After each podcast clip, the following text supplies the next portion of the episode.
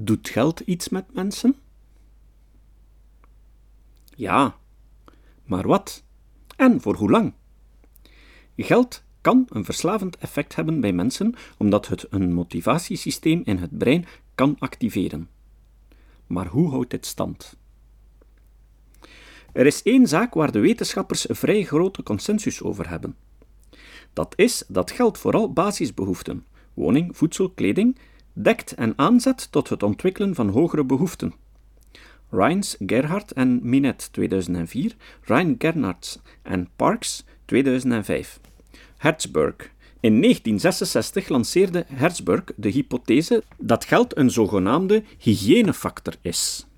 Voetnoot. Zie verder, maar ook mijn andere boek rond leiderschap voor een uitgebreide bespreking van de zelfdeterminatietheorie. Einde voetnoot. Men moet voldoende betaald worden, maar verder motiveert het de meeste mensen niet blijvend. Deze hypothese van Hertzberg moet na zoveel jaren nog altijd empirisch getoetst worden. Maar wetenschappelijk onderzoek naar de zelfdeterminatietheorie, Dacey en Ryan 2000, toont toch aan dat er een kern van waarheid in zit.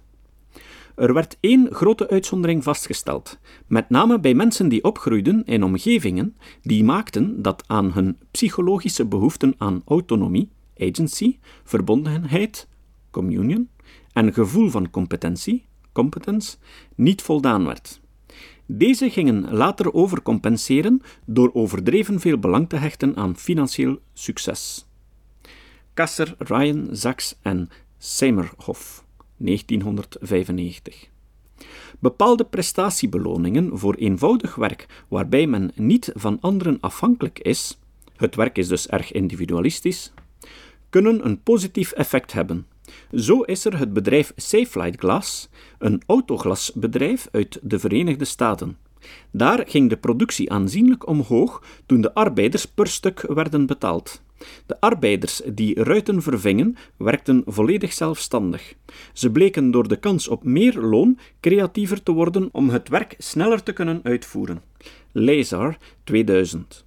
Welke effecten dit op hun gezondheid had en zaken zoals de vriendelijke omgang met de klanten werd echter niet onderzocht.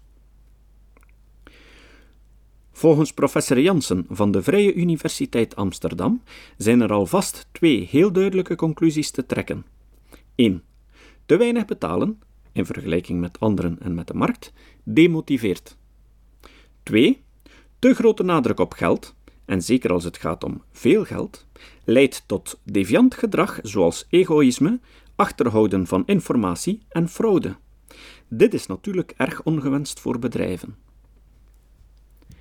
Dit wordt ook bevestigd door empirisch onderzoek van Steenkiste et al. 2008. Pay for performance leidt vaak tot strategisch gedrag.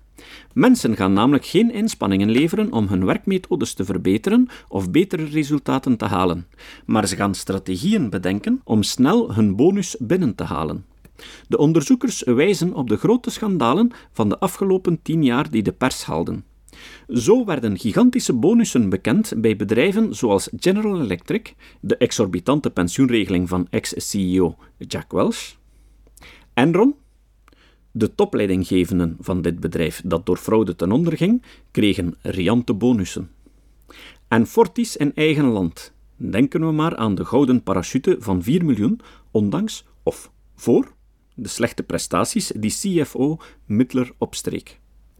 Het probleem van sjoemelende toplui is een wereldwijd probleem. Ook in India viel B. Ramalinga Raju van het IT-bedrijf Satyam, volgens een persbericht in de Standaard van 8 januari 2009, betekent de naam van het bedrijf waarheid in het Sanskriet, van zijn voetstuk toen hij in 2008 bekende dat hij jarenlang de boeken van zijn onderneming had vervalst. De man had nogthans de reputatie een visionaire ondernemer te zijn. Hij haalde verschillende titels binnen, zoals IT Man of the Year 2000, Asia Business Leader Award 2002 en Ernst Young verkoos hem nog in 2007 tot Entrepreneur of the Year. Je ziet wat die awards waard zijn. Wetenschappers wijzen erop dat het bij sommige leidinggevenden om crimineel gedrag ging, bijvoorbeeld Enron, Satyam, Madoff, Stanford International Bank, Fannie Mae. En niets lijkt erop te wijzen dat dit deviant gedrag zich alleen maar aan de top zou afspelen. Zelfs in domeinen zoals het onderwijs werd bij leerlingen en leraren fraudeleus gedrag vastgesteld om bonussen te halen. Desi et al. 1999. Ryan and Brown 2005. Ook bij de politie van New Orleans leidde het invoeren van bonussen, toegekend wanneer de criminaliteitsstatistieken zouden dalen, tot fraude. Vijf senior-officieren, waaronder de districtcommandant, werden ontslagen omdat ze de statistieken hadden vervalst. Dit doet de Stanford-professoren Pfeffer en Sutton in hun boek Hard Facts, Dangerous Half-Truths and Total Nonsense de vraag stellen bij welke dokter je het liefste zou gaan. Bij een dokter waarvan je weet dat hij geneeskunde is gaan studeren om rijk te worden? Of bij een dokter die een interesse had in geneeskunde en die graag iets doet voor andere mensen? Ze waarschuwen ervoor dat, als je het hoge loon te veel in de kijker zet, je wel eens de verkeerde mensen zou kunnen aantrekken. Wetenschappers stellen vast dat dit al begint op jonge leeftijd. Materialistisch ingestelde studenten vertonen duidelijk meer oneerlijk gedrag. McCabe en Tevino, 1995. Er is geen reden om te denken dat dit anders is bij volwassenen. Belgisch onderzoek toonde aan dat de sociale verantwoordelijkheidszin van mensen die door de HR-directeur als high potentials werden geïdentificeerd, duidelijk lager was dan mensen die in managementposities verkeerden. Ze gaven meer aan dat het doel de middelen heiligt. Dries en Pepermans 2007, bladzijde 761. Een te grote nadruk op prestaties leidt er volgens andere studies toe dat deze high potentials weinig aandacht besteden aan het ontwikkelen van hun sociale vaardigheden en dat dit vaak een voorbode is van later problematisch gedrag. Leslie en Van Velsor 1996 en Van Velsor en Leslie 1995. De Belgische onderzoekers concluderen dat de organisaties proactiever moeten worden door high potentials aan te zetten tot goede sociale interacties in plaats van te focussen op individualisme en competentie.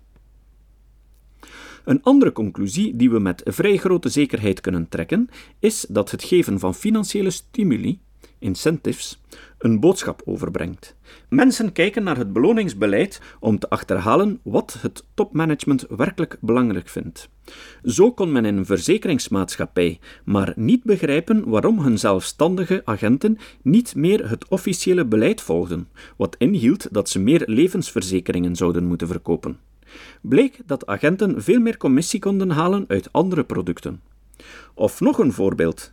Bij een bank vraagt men aan de verkopers om geen beleggingsproducten met hoge risico's, zoals individuele aandelen of beleggingsfondsen zonder kapitaalgarantie, te verkopen aan klanten die dit emotioneel niet aankunnen. Maar wat blijkt? Op beleggingsfondsen zonder kapitaalsgarantie krijgen de verkopers tweemaal zoveel fee als op pakweg een kasbon of een staatsbon. Op die manier krijgen mensen tegenstrijdige boodschappen en dan is het voor velen verleidelijk om te kiezen voor het geld of te kiezen voor de boodschap die het meeste congruent lijkt. Voor de meeste bankmedewerkers drukt een hogere commissionering een groter belang uit. Logisch toch?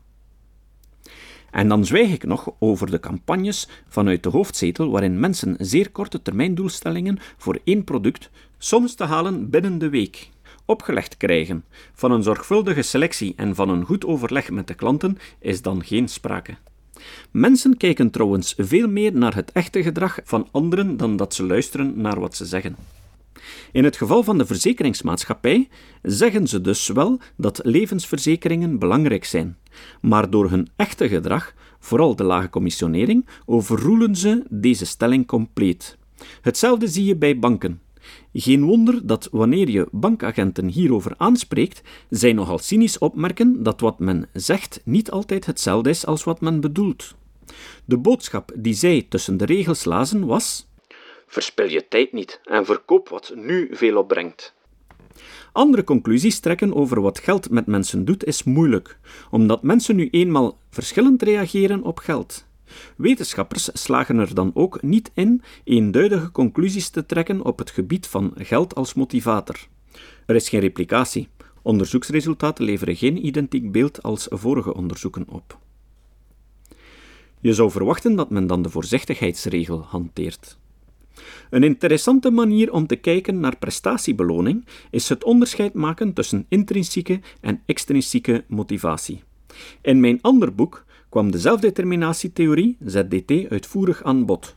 Voetnoot rond leiderschap, deel 4 over motivatie, uitgegeven bij Academia Press te Gent. En wat kan ZDT ons leren over prestatiebeloningen? Het empirisch onderzoek dat aan de basis ligt van ZDT verklaart waarom beloningen en het verwerven van materiële zaken geen duurzame motivatie, prestatie en welbevinden genereren. ZDT ontdekte niet alleen dat autonomie en intrinsieke motivatie van kinderen verminderen als ze materiële beloningen krijgen, ook de effecten op lange termijn voor hun zelfbeeld en welbevinden zijn negatief. Desi et al. 2001. Bovendien deed men gelijkaardige vaststellingen bij volwassenen. Een grote meta-analyse over meer dan 100 experimentele studies naar motivatie van volwassenen, Desi et al. 1999, toonde consistent aan dat tastbare beloningen, geld, prijzen en symbolische bekroningen, verschillende negatieve effecten hebben. 1. Mensen krijgen het gevoel dat ze door anderen gecontroleerd worden. 2. Het vermindert hun intrinsieke motivatie voor de uit te voeren taken. 3. Taken waarvoor tastbare beloningen werden gegeven, werden nadien als minder interessant bestempeld. En 4. De mensen die tastbare beloningen kregen, hielden de taak minder lang vol dan mensen die geen tastbare beloning kregen. Deze grootschalige studie bevestigde mijn intuïtieve idee over het tastbaar belonen. Ik huiver al lang van praktijken zoals ouders die hun kinderen telkens geld geven wanneer ze de auto wassen, het gras maaien enzovoort. Op den duur krijg je op die manier van mensen alleen maar iets gedaan als er iets tegenover staat. Spontane samenwerking of samenwerking voor het plezier dat dit samenwerken zelf oplevert, wordt daarmee in de kiem gesmoord.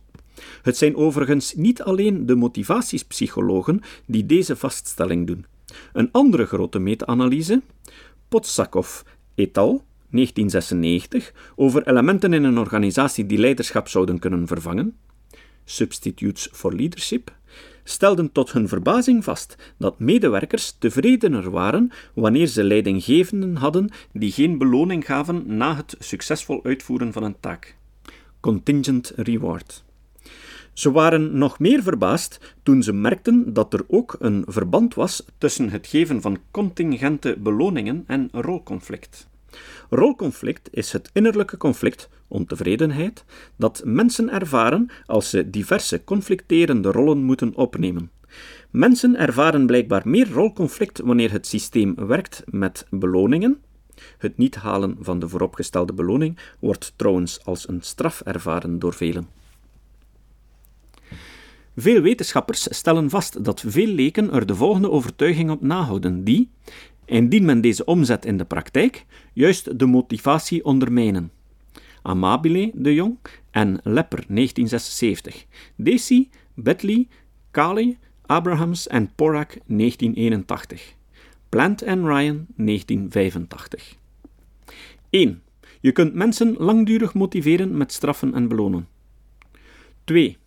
Je kunt mensen langdurig motiveren door het opleggen van deadlines. 3. Je kunt mensen harder doen werken door een zeer strikte controle. En 4.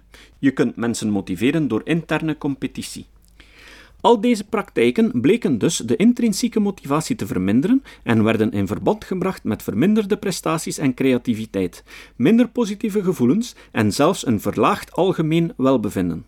Wetenschappers denken dat extrinsieke beloningen automatisch systemen in het leven roepen, zoals meer toezicht, evaluatie, competitie enzovoort. Ze denken dat deze zaken eveneens bijdragen tot het gevoel door anderen gecontroleerd te zijn. De meta-analyse van Deci en collega toont tenslotte nog aan dat het niet behalen van de in het vooruitzicht gestelde beloning de motivatie bijna geheel teniet deed. Deci et al. 1999. Mensen gaan juist beter presteren wanneer zij prosociale motieven hebben, het motief om iets voor anderen te doen, en intrinsiek gemotiveerd zijn. Ze worden daardoor meer volhardend en productiever. Grant 2008. Kenniswerkers zijn intrinsiek gemotiveerd tot ze hun baas ontmoeten. Harry Starren, directeur van het Baak Management Centrum.